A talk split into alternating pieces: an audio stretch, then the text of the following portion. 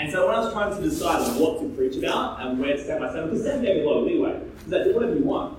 And that wasn't so good for me. I had no idea where to go. But I was reading Hebrews at the time, and I realized I didn't really understand too much.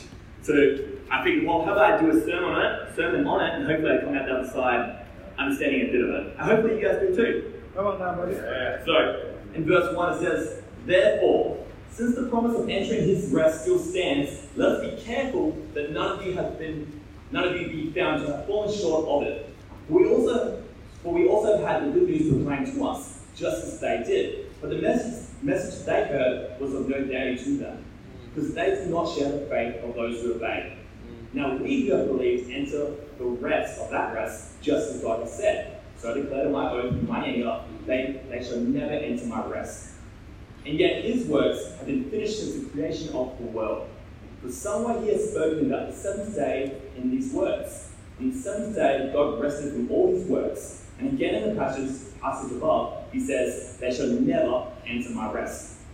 Therefore, since it still remains for some to enter that rest, and since those who formerly had the good news proclaimed to them did not go in because of their disobedience, God again set a certain day, calling it today.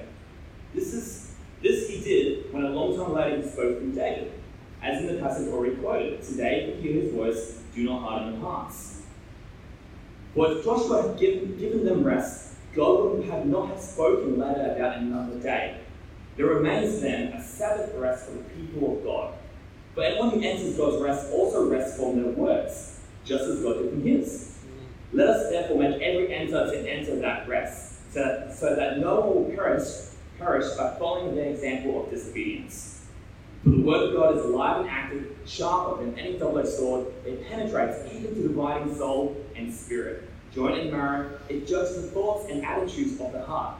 Nothing in all creation is hidden from God's sight. Everything is uncovered and laid bare before the eyes of him to whom we must give accounts.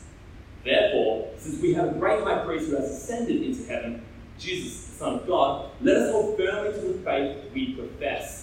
For we do not have a high priest who is unable to empathize with our weaknesses, but we have one who has been tempted in every way, just as we are, yet he did not sin. Let us then approach God's throne of grace with confidence, so that we may receive mercy and find grace to help us in our time of need." Amen. Let's have a quick prayer. Heavenly Father, Lord, I pray that the Spirit can be active in me, Lord, in preaching your word, and I can do an adequate job in explaining what the Hebrews writer is saying in this passage, Lord. There's so much happening, there's so much meaning and depth, but I pray, Lord, by the end of it, we can just fully understand what it means to have rest in you. Heavenly Father, Lord, I pray that the word is heavy, and as it says, it cuts deep. I pray, Lord, the hearts of everyone here can have their hearts cut by your word, and they can be convicted. And I pray this in your precious name. Amen. Amen. So, rest. It's an interesting topic. It's not as straightforward as I expected it when I first tried to do this. It's a very multi-dimensional theme, and it goes throughout the entire Bible. And so when I first came to the point where I was trying to prepare for my sermon, my idea of rest was, chilling, kicking back, maybe with Paran, and grabbing some coffee jacks and having a beer. That was my idea of rest, stopping and having a relaxing time. But that's not the idea that the Bible puts forward. The theme of rest in the Bible is stacked. So as you read the Bible, you get more and more layered onto it. That's why the theme of rest is kind of hard to talk about, because it's not a set definition. It changes and it evolves as you read. So, with that being said, a lot is happening in the Hebrews and this Hebrews 4 passage that we have to look at. Come on, Jono. Thanks. Come on, Jono. And so, rest is this idea that, the first instance of rest, and it refers to it in the passage in Hebrews in verse 3, that on the seventh day, God rested from all his works. We are introduced to the theme of rest from the very beginning of the Bible, even before any real instructions have been given. And so, I have three main points of the sermon. The first one is, what is rest? The second is, we don't miss out on God's rest. And the third one is, the way in. How do we enter God's rest? So, what is rest? In Genesis 1 and 2, it talks a lot about And that's the first thing that kind of came to my mind when I was trying to research what rest was in the Bible. And so if you're not familiar with the idea of what happens in creation at the beginning of Genesis, God goes on creating 3 to 6 days. Day after day he's creating, and the universe starts to take shape. And after each day he looks on what he's made and he says, it is good. He likes what he's made. It's like a pat on the back on us. And so by the time he reaches day 7, he rests. And he notices day 7 is different to the rest of the days because he blesses that day and he makes it holy. Now straight away that should tell us that rest is different. Day 7 is different. And there's a lot hinging on that. And so as you read through, the first little point I can kind of take out of the Genesis recount is rest has a timeline. There's a sequence of events. You work and then you rest, not the other way around. Although that's sometimes how we want it to be, right? But work precedes rest. And so once God reaches the 7th day, well, from my mind, I'm like, oh, maybe God is tired. Maybe God is, he wants to take a break. He wants to chill out and have a beer with his mates, just like I do sometimes, okay? But that idea, although it's correct, although God is tired, not tired, but although God does have works prior to his rest, the idea that God will be fatigued is way too shallow of understanding of what rest means. And we're really selling ourselves short on what it means to rest. So, the number 7, and if you've read the Bible a bit, the number 7 pops up over and over again. It's a recurring thing. Numbers are big in the Bible. And so number 7 has this idea of completeness. And the Jewish religious calendar was heavily hinged or heavily structured around this idea that the number 7 is significant. And which it makes sense, right? Because the story of creation leads up to number 7.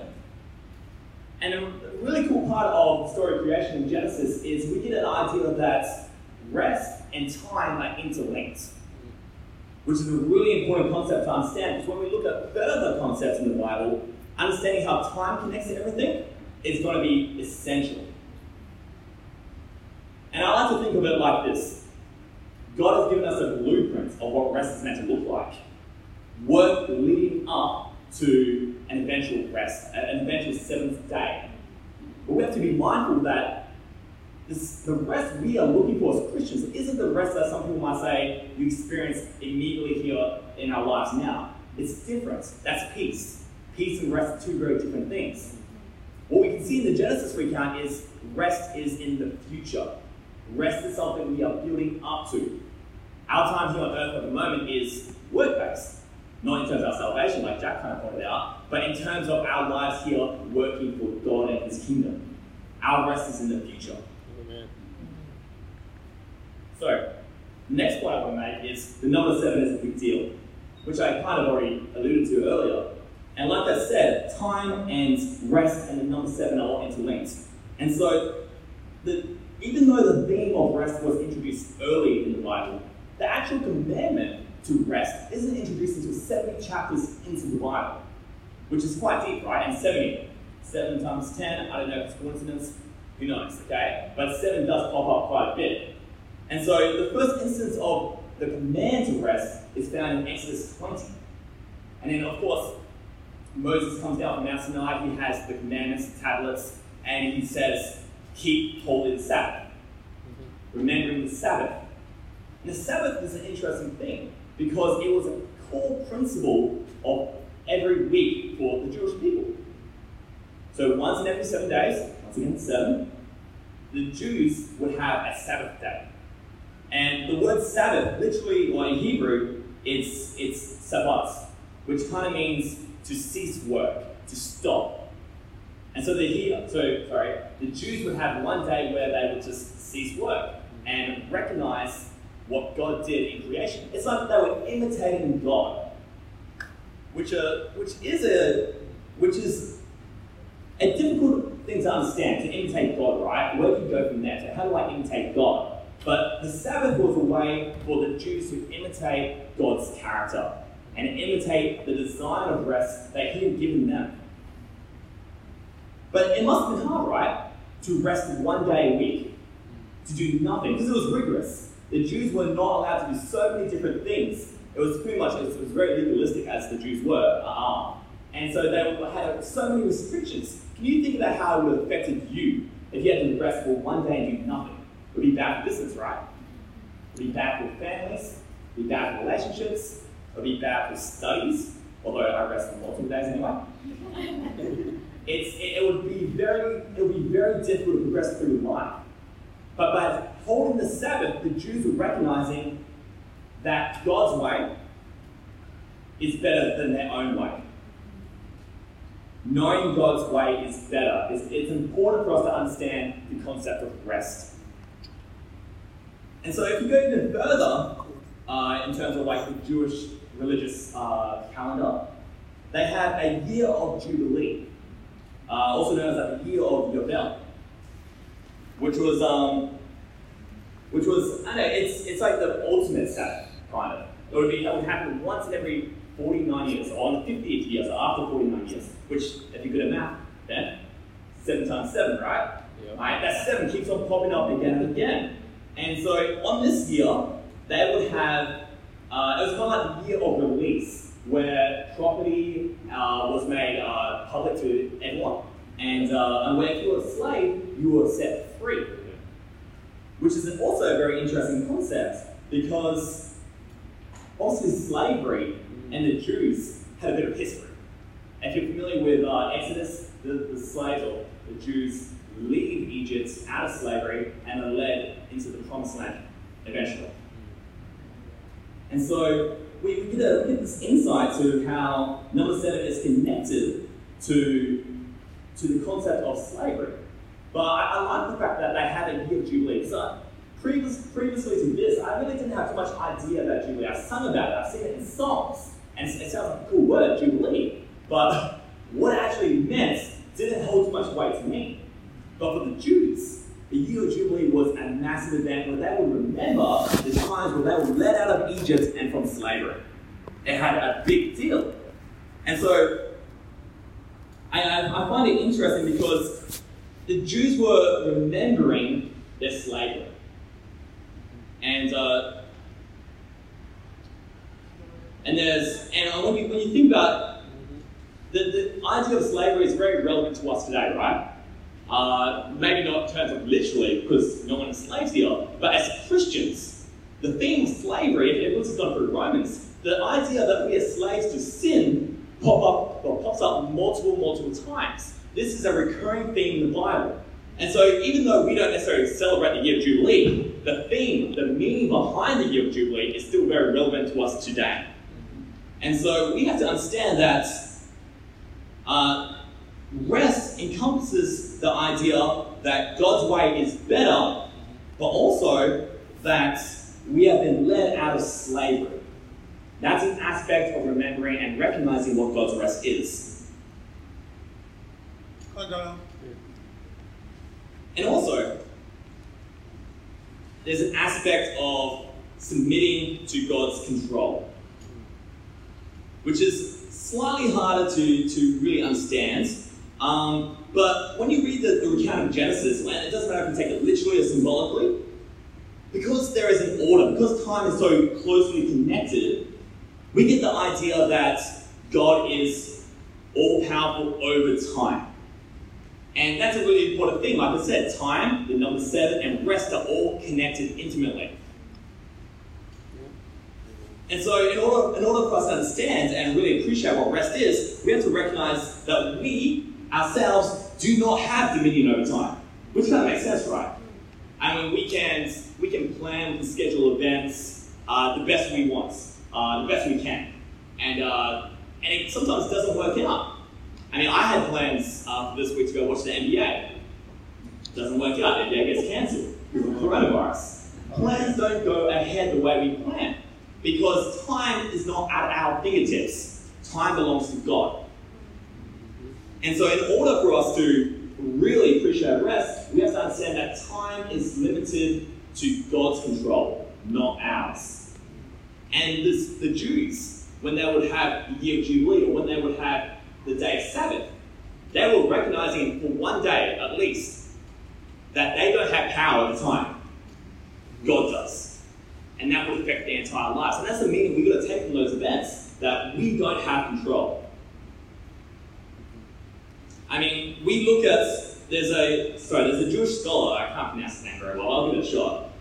His name is Matitahu Sespeth. I probably really butchered it. You guys are nice, you don't know if it's true or not. But he starts with a biblical phrase, it's the Sabbath of Yahweh, the Sabbath of God. And he's referring to the fact that Sabbath, belonging to God, should inform us that we do not have full autonomy over anything. Because we go about life, we think to ourselves, we look at time and we think to ourselves, time is an object we own. We spend time, we waste time, we use time sometimes.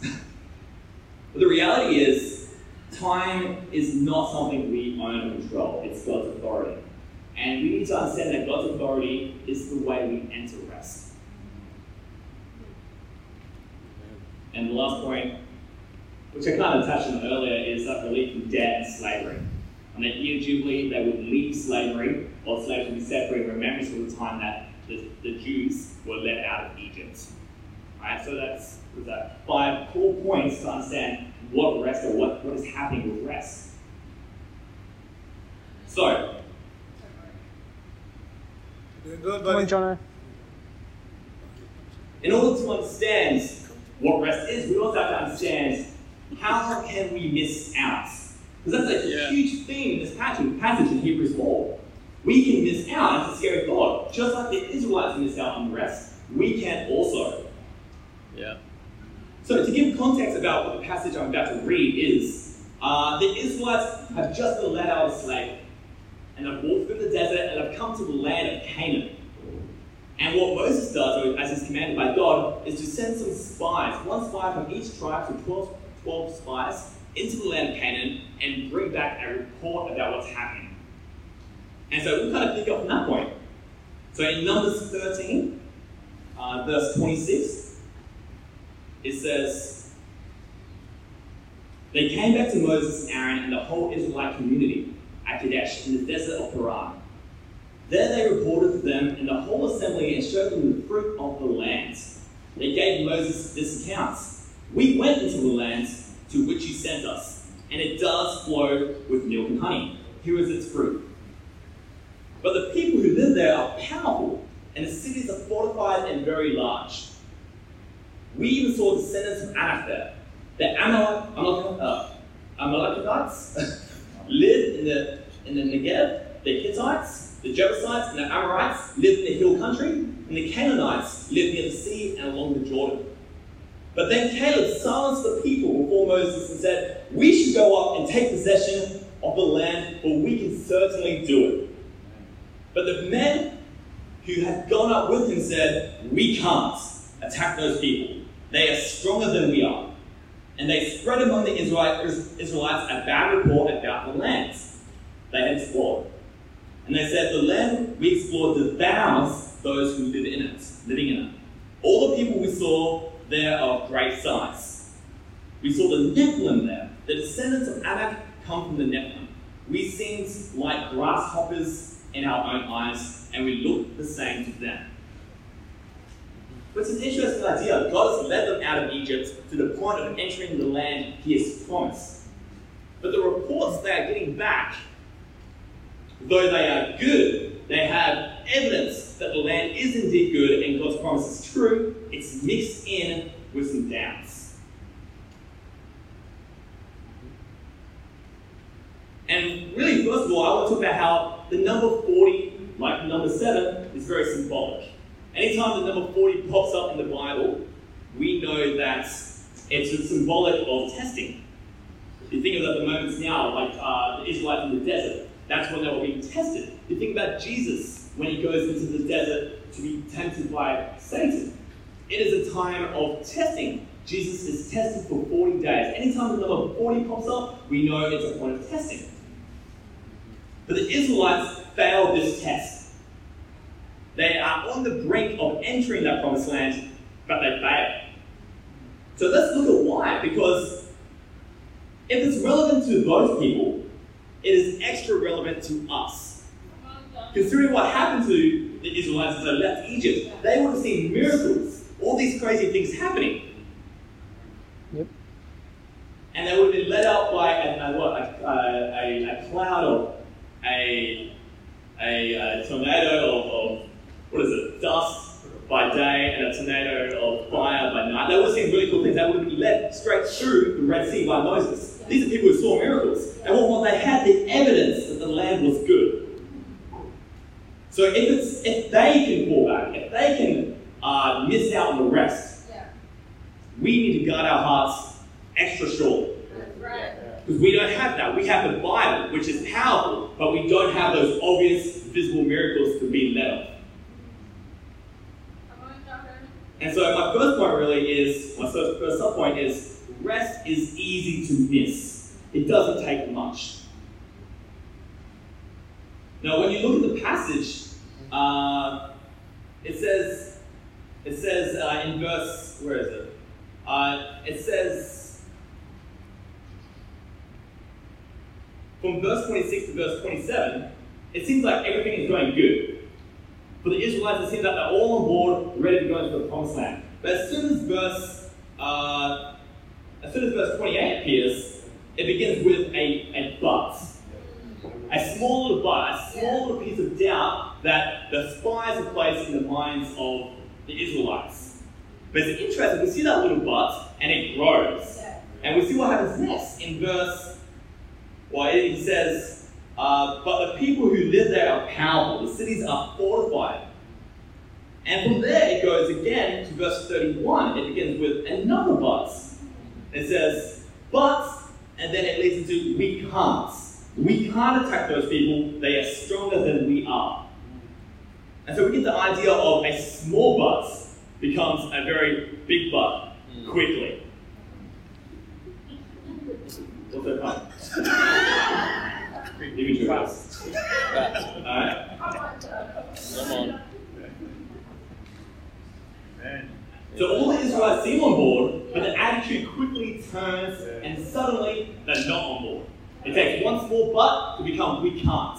And we actually look in chapter 14, it goes from only a couple of people spreading it to suddenly it's the whole camp. The whole camp is grumbling against Moses and they're saying, hey, we were better off in Egypt as slaves.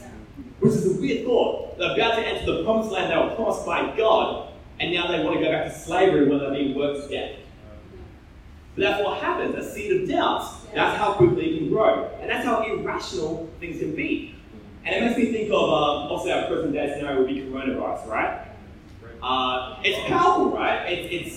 It's relevant, it's true. Coronavirus is dangerous. I'm not going to diminish it, but the way the media has portrayed it has sparked panic in our community. People are scared, people are fighting over toilet paper. I mean, come on.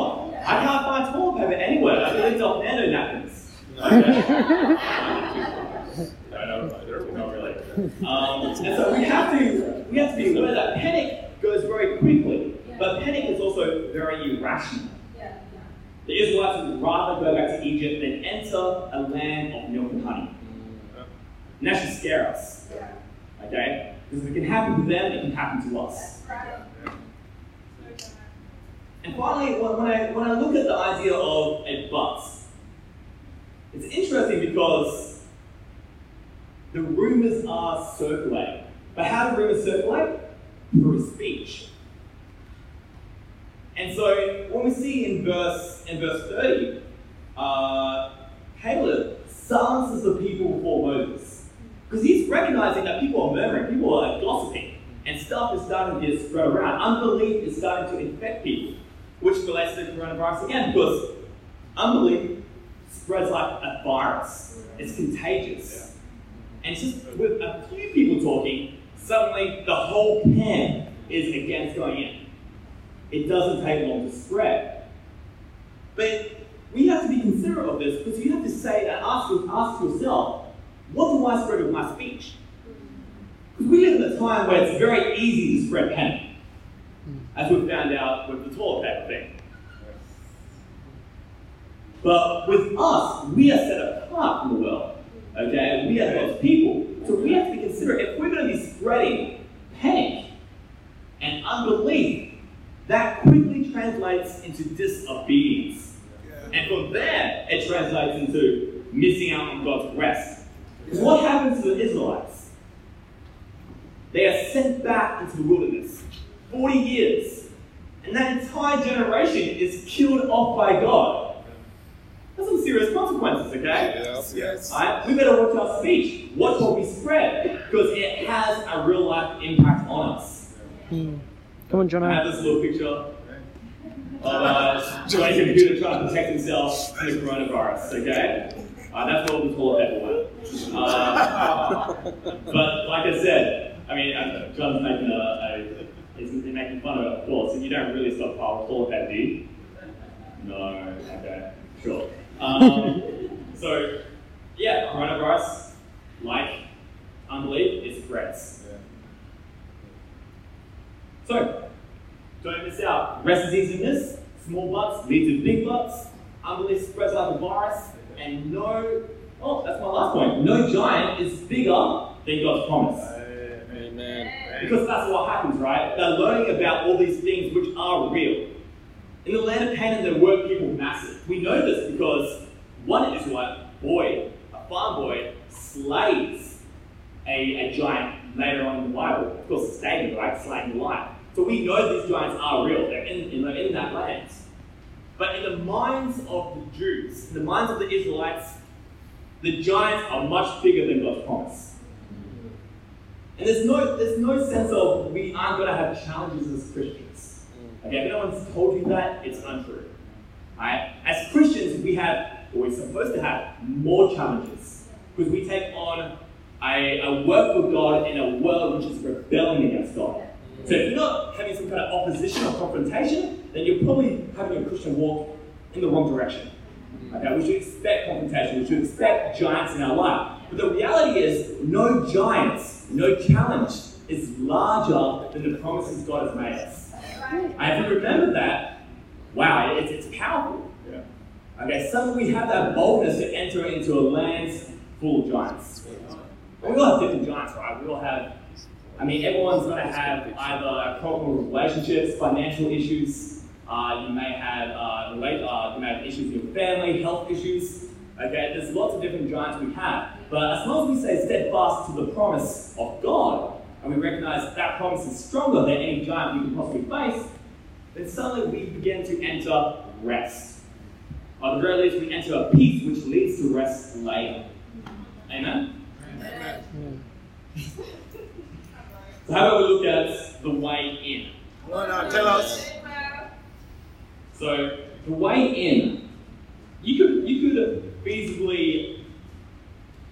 listen to, you could read the first part of Hebrews, okay, Hebrews 4, and you could get the impression that because the Israelites don't enter the promised land because of disobedience, the correct way to enter the promised land is through obedience. That would be the wrong way to read it. Sorry, Stefan. Okay. Because obedience is not the way we enter. Because once you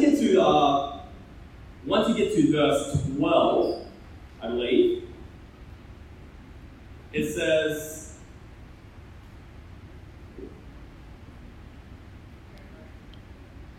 "Come on, Jono."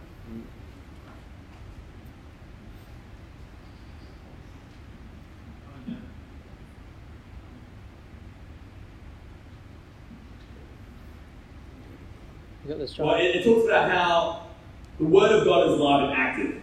It's sharper than any double-edged sword. Thanks, Aaron. Okay? And it judges the thoughts and attitudes of our hearts. Yeah. Right? And it lays bare every thought we have before God who we must give account to. Yeah. Right? And as soon as you read that, your mind should be, okay, I can be obedient enough to enter God's rest. Because when you read that, honestly, and you're sober about it, and you think about, am I ever going to be obedient enough? The reality is your heart would never be obedient enough to enter God's rest. It's just not good enough. Which is a scary thought. If the Hebrews passage ended on that thought, it'd be kind of depressing. But fortunately, it goes a bit deeper. Okay? And it gives us a way. And that way is found in verse 14 and 16. It was obviously Jesus. I'll read it quickly. That therefore, since we have a great high priest who ascended into heaven, Jesus, the Son of God, let us hold firmly to the faith we profess. For we do not have a high priest who is unable to empathize with our weaknesses, but we have one who has been tempted in every way, just as we are, yet he did not sin. Let us then approach God's throne of grace with confidence, so that we may receive mercy and find grace to help us in our time of need. Jesus as the high priest. Now, if you don't know much about the high priest in the Old Covenant, the high priest was the guy who was a mediator between the people, the Israelites, and God himself. And then we have the tabernacle. And in the tabernacle was the Holy of Holies, which was like a confined, restricted space where no one except the high priest could enter once a year, and only after he completed many, many different rituals. Yeah. So the idea is that Jesus, as our high priest, is our way to God. Yeah. Yeah. And it talks about how Jesus intercedes for us through grace. And because of that, we can now enter the Holy of Holies. In the past, in the Old Covenant, if you would come in contact with God, you were destroyed. How could a sinful person come in contact with a pure, righteous being? It just didn't happen. But now, because we come through Jesus, suddenly it's different. Okay, and he's the ultimate high priest. And so, when I think of like Jesus the high priest and us entering the Holy of Holies, it's a really cool thought, because at the same time, Jesus is a man. So we have a high priest who, for the Jews, would be separate from the Israelites. But for us, we have the high priest who intercedes for us, who allows us to enter God's presence, who is also someone who can relate to us, can empathize with us. He knows our weakness. And where he was tempted in the desert for 40 days, he succeeded where the Israelites failed. Yeah. They both were in a period of testing. Right? One enters God's rest, and the others are turned back into the desert. So we have someone who is all-powerful, who is capable, who is perfect, but who is also a man we can connect to. Yeah. Amen? Yeah. Amen. And so the last point I want to look at real quickly is we should rest confidently. Like Jack was talking about with Ed Anton, we should walk around like a boss. Okay? Because that's the type of confidence we should have as we approach the throne of grace. Because it's no longer a throne of wrath where we're going to be destroyed as soon as we come into the presence of God. Because we have been given grace, we are able to approach the throne confidently. And I like how in the final sentence it talks about how we are given and we receive mercy, but we have to find grace. Amen. It's an interesting distinction, right? Mercy is this idea of we don't get what we deserve. We spare from God's judgment. But it doesn't just stop there, because grace is the opposite idea, where we are given something we don't deserve. And mercy, it can be given, okay? But for some reason, people struggle with the idea of grace. Just like Jack was saying, the idea of grace doesn't come naturally to us. To be given something we don't deserve, it's almost like a pride. I don't like handouts. But that's what we need to understand from when we enter God's grace, is we can't possibly merit it. And so, I have a good example of grace. I don't know how I'm going with time, but I'll wrap it up quickly. Is I think of Pam. Hi guys, come on. Come on, John, tell us. So if you put the attention on Pam, she shuts down. Like, her face is like right now, for example, okay? Alright? She shuts down. Alright, because she views attention as something she doesn't deserve. In the same way with grace, we view grace and righteousness that God gives us as something we don't deserve, and we tend to shy away from it. But that's the reality of what God has done for us, what Jesus has done for us by sacrifice. Is we not only have been spared God's wrath, but we have been given a righteousness with it. It's a two-way thing. And because of that, we can enter God's rest. And so, as I wrap up, I just want you to think about some of the points we've looked at and different elements of rest and how diverse and complicated it is. But also think about how easy it is to miss out on it. But also remember, we have the ability. The scriptures in Hebrew, it says, today we enter God's rest. Okay, today we have that same chance because it is still relevant to us today. And so, we have seen the fruits and we know that God's promises for us entering into rest still stand. And like the Hebrew writer says, we need to make every effort so that we don't fall short of it. Amen? Amen. All right, let's have a quick prayer and we're going to end. Heavenly Father, Lord, I just want to thank you for being able to come here, even though it's a time and a period of in our world where it's unstable. We don't know what's happening in the world. It's scary stuff. Okay, but I just want to thank you for the fact that we have stability in you, Lord. We can find rest and we can find assurance in the promises that you have made us, Lord. And it doesn't matter what happens in this life, Lord, because your promises extend way past it. Your rest goes way past this life into the next life. Amen. And Lord, I just want to pray that as we go out about our lives, Lord, we aren't like this life. We don't miss out, but we don't panic. We don't spread unbelief. But instead, Lord, we can find a way to fixate firmly on Jesus and what he has done for us. Because only through Jesus, only through the righteousness and grace that he has given us, can we ever hope to enter your rest. Yep. That's why I thank you so much that it is possible for us. I mean, it's incredible for you to have singled us out individually and be willing to have had Jesus sacrifice himself for us. And you really are. But Jesus really is a man who we can empathize with and can relate to. And I just want to thank you so much that he is our Savior. And I pray this in your son's precious name. Amen. Amen.